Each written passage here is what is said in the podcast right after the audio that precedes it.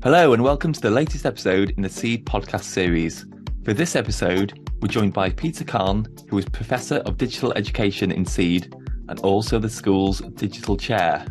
And I'm Johnny Crook, a learning technologist in humanities, providing e learning support across Seed. Hello, Peter. Thank you for joining us. How, how Hello, Johnny. You? I'm very well. Thank you. Yes. Good. So, I think we're going to focus this podcast on and talk about working together with colleagues to support innovation and excellence in teaching and learning. But before that, should we start uh, with you giving a brief background to your role in the school? And I know you've recently joined the university, so maybe you can just talk about um, kind of where you've come from and kind of joining uh, the University of Manchester. Yes, yes. So I joined the university in November as a chair in digital education. Um, you have digital motorways, don't you? Um, and digital chair. It's not quite the same driving along a physical stretch of road, is it? Um, as opposed to a digital motorway. Um, but my, my role is is covering education in the broadest sense, as, as well as a more digital focus. Um, the role is partly designed to help stimulate innovation in digital education across the school, but also to work with colleagues in whatever way seems good to support the quality of teaching and learning and the student experience in the school. So it's, it's a fairly open brief. Um, so that, that's that's the brief I've come into.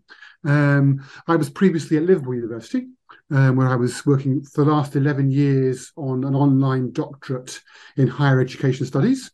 So I was running a large scale online doctorate in higher education studies and director of a small centre in higher education studies. And before that, I was at the University of Manchester for seven years. So I in a previous that. incarnation, um, I spent seven years in a central role, and in that role, I set up a postgraduate certificate in teaching and learning and higher education that lasted a little a little time um, over the time of the merger. And I was also involved in things like inquiry based learning in, in, generating innovation in that area. That does seem like a long time ago now, though. Fifteen yeah. years ago that I, I, was last here. Oh wow, wow. Well, I I worked at the university for um, thirteen years now, and um, so yeah, I suppose you were you left before I started yeah, so it's been a, yeah quite a while for me uh, now. So good to have you back uh, in Manchester, I guess. Um, so you're based in MIE, aren't you, in uh, uh education? Mm-hmm. mm-hmm. Um, so we're going to talk about uh, working with together with colleagues. Are there ways that colleagues from across the school can work more closely together um, on teaching, you know, alongside each other. Do you have any ideas on how we can kind of work towards that? I mean, I think it is essential that, that it's seen as a collaborative activity that one works together with others in order to move teaching ahead in a school. I remember 20 years ago, I edited a book called A Guide to Staff and Educational Development. And one of the insights from editing that book um, 20 years ago was just the importance of collaboration. If you want things to change, you can't expect people to just on their own. It's important to find ways to work together. So I, I certainly highly value this kind of collaborative way of working. Um, so you know, I think that there, there, are lots of ways. Um, it partly depends on, on, on what people want to run with. Um, so I'm, I'm certainly keen to, to, to, discuss with various people. Come and talk to me. Come into my office, set up a, a Teams meeting, and it'd be nice to, to find ways forward.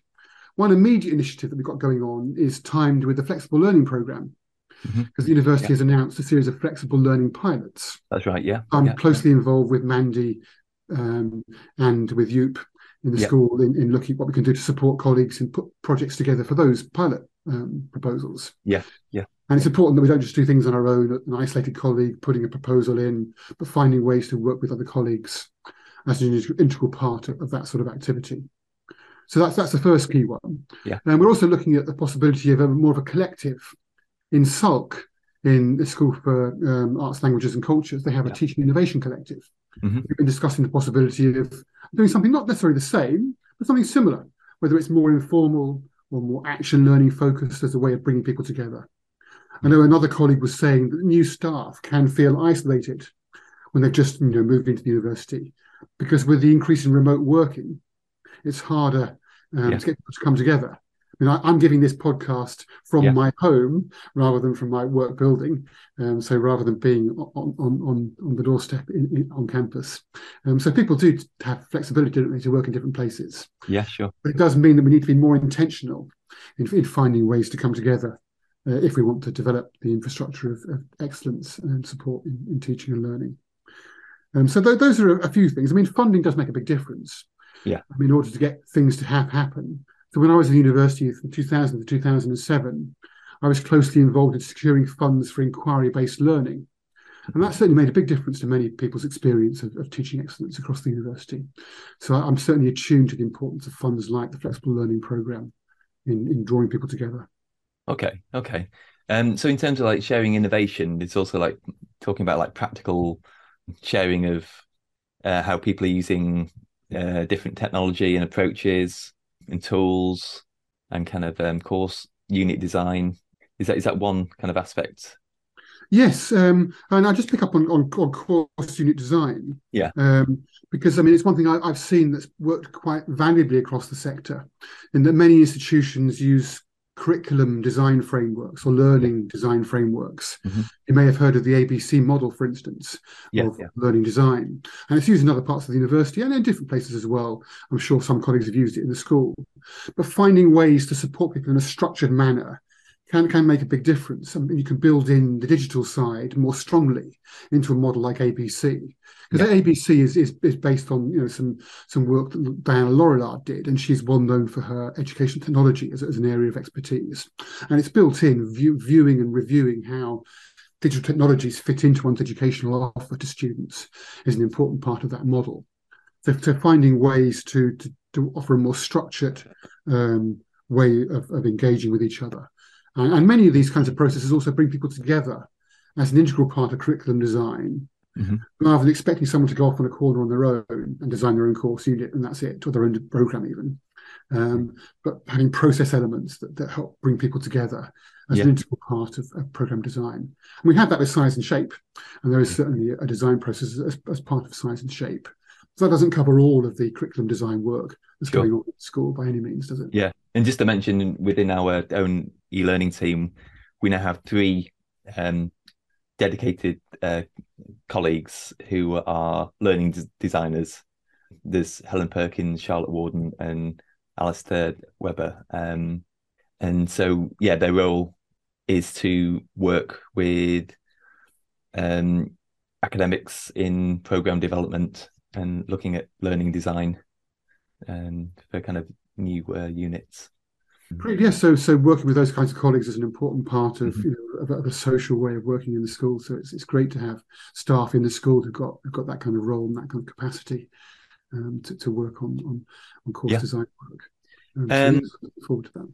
Okay, okay. Uh, um, and what about the role that students themselves can play in in their learning rather than seeing working together something that's just limited to to staff.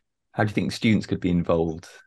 Student involvement, student engagement, student partnership, they're, they're all essential, aren't they, for, for students to be on board with what they're learning. Um, I know student satisfaction is, is one concern in the school at the moment. Um, but, but I think finding ways to take responsibility on the part of students is an important part of, of what it means to educate. Um, I certainly see um, education is, quite closely being involved in helping students develop greater capacity for agency in, in their own lives and their own work. I mean, it links into some of my own research. For instance, I'm working on a research paper at the moment um, which looks at how to develop students' capacity to um, work with others and to take forward new initiatives and agency in conjunction with others in a way that challenges the status quo and might help address global challenges yeah. like you know, the sustainable environment as, as, a, as a major challenge or issues of equity. Yeah, um, sure. Yeah. So th- those are those are quite things, and I think giving students the agency in their in their studies is an important part of that. Yeah, yeah. Together as well, not just on their own, um, and finding ways to to work with assessment, for instance, I think would be quite important. That students take responsibility in how they shape their assessment, how yeah. they respond to a task, rather than just responding in the obvious way. They they they should be encouraged to find ways um, to, to respond to assessment tasks they're given in, in ways that engage quite fully um, with their education. Okay, okay, yeah, sure, that's great. And I was just wondering about the other digital chairs in the other schools. Uh, are you working closely with with them at the moment? I know in SALC they have um, don't they, who is the digital chair in, in uh, for SALC. Yes, that's right. Mairead's been appointed in SALC, and we also have another digital chair, um, Sarah Dyer, in Oh, that's right. right. well. So we've got Yeah, two yeah. in seed.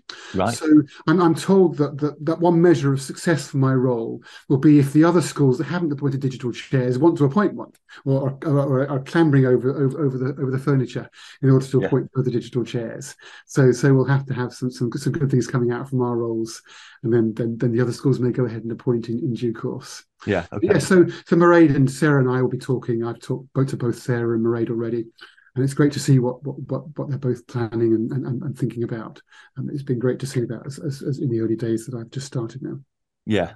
And um, so just going back to talking about um, students in the in the school and being a part of this process. Any way we can kind of measure the the impact that this is going to have, and and how educators in the school can draw students into all, all of this kind of process in a you know more more fully. Um, I think one thing is certainly connect connecting with with with students' sort of ultimate interests or fundamental concerns, things that matter to them. Yeah. Um, so employability is certainly a major concern for students, being able to get work, good quality work afterwards. Yeah. Um, you know, the environment, doing doing education in a way that enables students to take forward actions in their own lives and in relation to their own studies. Yeah. So I think connecting with student interest is for me uh, is, is a fundamental aspect of, Yeah. of working with students in the school. But the process does matter and, Yeah. and engaging with the processes we have for our students is, is an important part of life in the school. I'll Yeah. certainly be looking to see if we can find ways to extend those. Yeah. And if there are in, you know ideas that colleagues have, I'd be great great to talk to you about about those. Yeah. Uh, we have various processes in place already, so you know it'd be fascinating to see what other ways there are to you know to, to bring students in. Certainly with the pilot projects, Yeah. flexible learning programs, students are encouraged to to be involved in those Mhm. and it would be good, you know, to build on build on things that are going on. Yeah. Yeah, uh, I'm just wondering about sharing and working together and kind of sharing um, innovation and excellence in teaching and learning, but not just in our faculty, but across the faculties. Is that, are we just kind of looking at um, doing that within our own faculty and across the our own schools at the moment? Because um, I, I know for my my own work, um, we're doing a lot of work at the moment in uh, extended reality, uh, looking at new technologies we can use um, for teaching and learning. And we started to kind of work with um, other staff members who are interested in the same subject, but in different uh, faculties. Do you think that's what you might be kind of involved in, or are you just um, going to focus on our own faculty at the moment? Well, the immediate priority is, is Seed, it's the Yeah. school. Um, but I mean, you're engaging with SALC, you know, with Yeah, colleagues yeah. there, with Mairead. Um, Yeah. And the flexible learning program is, is across the whole institution. Yeah. Now, I know Manchester University is, is a vast institution, and it's hard to do things across the whole institution sometimes because there are so many staff and so many students involved. Yeah, So, yeah, so finding ways forward where you've got a reason to engage with someone else is, is often what, what, what what's needed. So so augmented reality, extended reality. Yeah. It's it's great to have reasons to engage with different colleagues. And generative Yeah. AI, I think, will be another one. yeah, yeah, Um, sure. For uses of generative AI. I mean, for me, I find that even more exciting than extended reality in terms of possibilities for the way Yeah. it might transform education. Yeah. My my original doctorate, my PhD, is, actually in neural networks. Um, I, I got that 30 years ago and moved Yeah. into educational research shortly afterwards, immediately afterwards, in fact, after my doctorate. Um, and it's it's taken some time for some of these things to, to hit into education, but it's it's great to see the interest and the buzz that's coming out around generative AI now. And there are lots of things we can do with our students to help um, develop the way they take responsibility for their education, uh, rather than necessarily to see it primarily as an issue of student integrity and catching students cheating, for instance. There are lots of things because professions will be using are using generative AI already as an integral part of professional practice. And it's important that our students are at the forefront of, of that kind of activity and ready to engage when they go into their professional lives. Yeah, yeah, okay. Oh, oh, great. Uh, okay, so um, what the kind of key takeaway you want people um, to have from listening to this podcast? What what do you what do you think you want to emphasize uh, for for staff? Education doesn't have to be the way it is now. Um, I mean, I think innovation is for me an important focus, Yeah. and and and and finding ways to stay refreshed, to stay energized. Yeah. is an important part of sustaining a career for the longer term as an educator in university. Yeah. Um, doesn't mean wholesale change every year, but I think it's important that we find ways to stay fresh, to stay engaged, to join with colleagues, to swap ideas, yeah. to update things, to make use of new digital tools when they're available, to help Yeah. our students engage with, with the way the world is, the digital infrastructure, and, and to do that together. Um, because technology can be isolating, and we need to find Yeah. ways um, to come together a lot alongside use of digital tools to make to make sure that um, that, that doesn't happen. And that's certainly a key, key capacity for our students to be able to work with other people in their future professional lives to make a difference for people around them. Because the school is certainly centered quite heavily on, on students, on staff making an impact in the lives of others. The different disciplines in the school are, are all about that. That's why I went into education uh, after after my doctorate, rather than moving in, in, into um, into the city or I had an offer for accountancy work.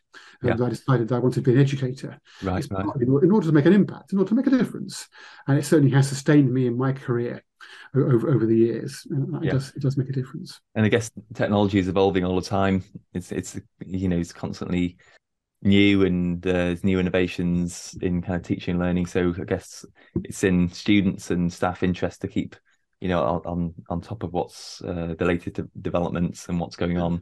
Staff can improve their digital skills and students can leave university you know with a good wealth of digital skills um, and hopefully you know, go on into using those and applying those in employment or further ed- education. Yes. Yeah. Great. So thank you very much for the discussion, Johnny. It's been great to talk to you, and it's, it's great to join the school at this time and, and to be involved in what's going on. Yeah, thank you, Peter. Thanks for joining us. You can find out more about this topic and so much more by visiting our humanities pages, which includes our best practice resources and is full of information from the e learning team in humanities. There is a link to this from the notes section of the podcast, where you can also subscribe to the podcast and you'll automatically get the latest episode on release from wherever you get your podcasts. Finally, if you like this episode, tell other people about us, or if you have any ideas of things we should be covering, get in touch with us. We'd love to hear from you. See you next time and stay safe.